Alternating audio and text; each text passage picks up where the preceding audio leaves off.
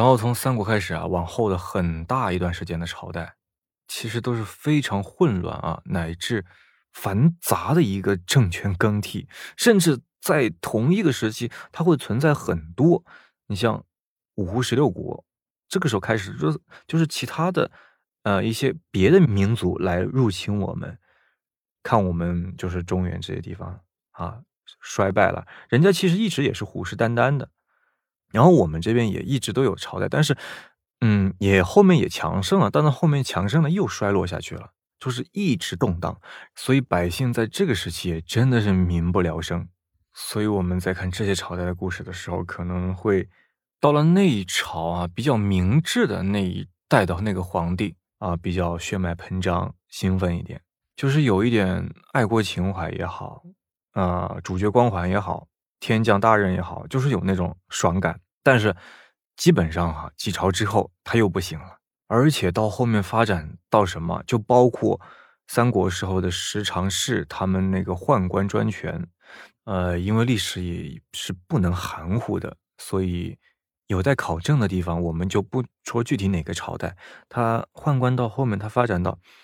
他有军权，他把军权直接给了宦官管理。当时那个故事是内朝的那个皇帝，就是他一直信任宦官，因为当时本来要几乎要要亡国的，结果就只有太监随他出随他出逃，所以当时那个没有亡之后，他回到自己的都城，然后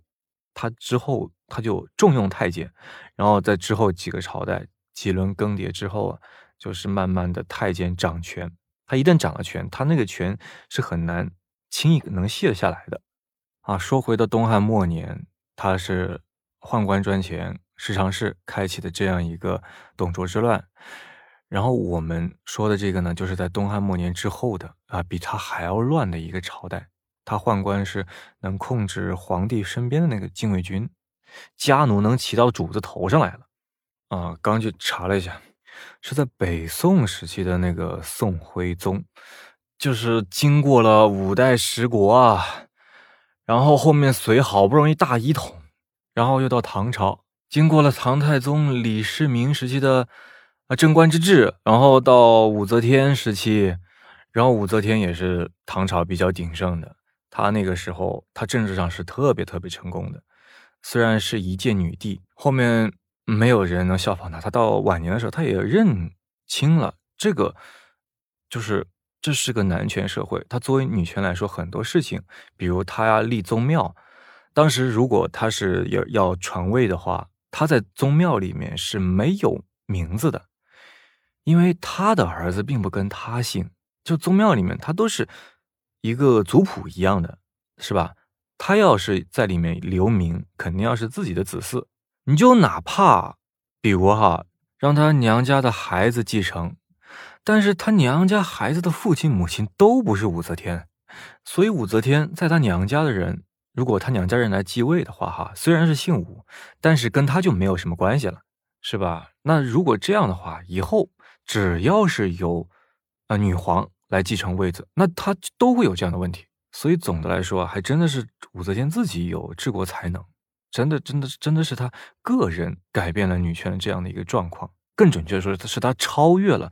啊，性别性别的一个实力，他有他有这样的实力，但是即使他有这样的实力，他也很难改变这个男权社会的一些祖宗留下来的这些宗制。所以武则天晚年的时候，他最终还是服从了，最终他也是把皇位还给了他那个儿子。总的来说呢，不管是强盛还是衰败，或者是中庸，他总是有迹可循的。你包括像武则天，她也是继承了唐高祖、唐太宗他们的，对吧？他们一直积累下来的财富也好啊，政策也好啊，还有他自己的啊，就是他至少他没有把这些东西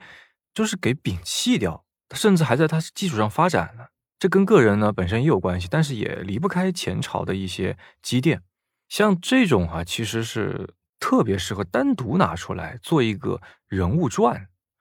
像那种影视剧啊，或者是一些文学题材啊，或者是一些改编，他们就喜欢拿这种来下手。其实这种也好下手，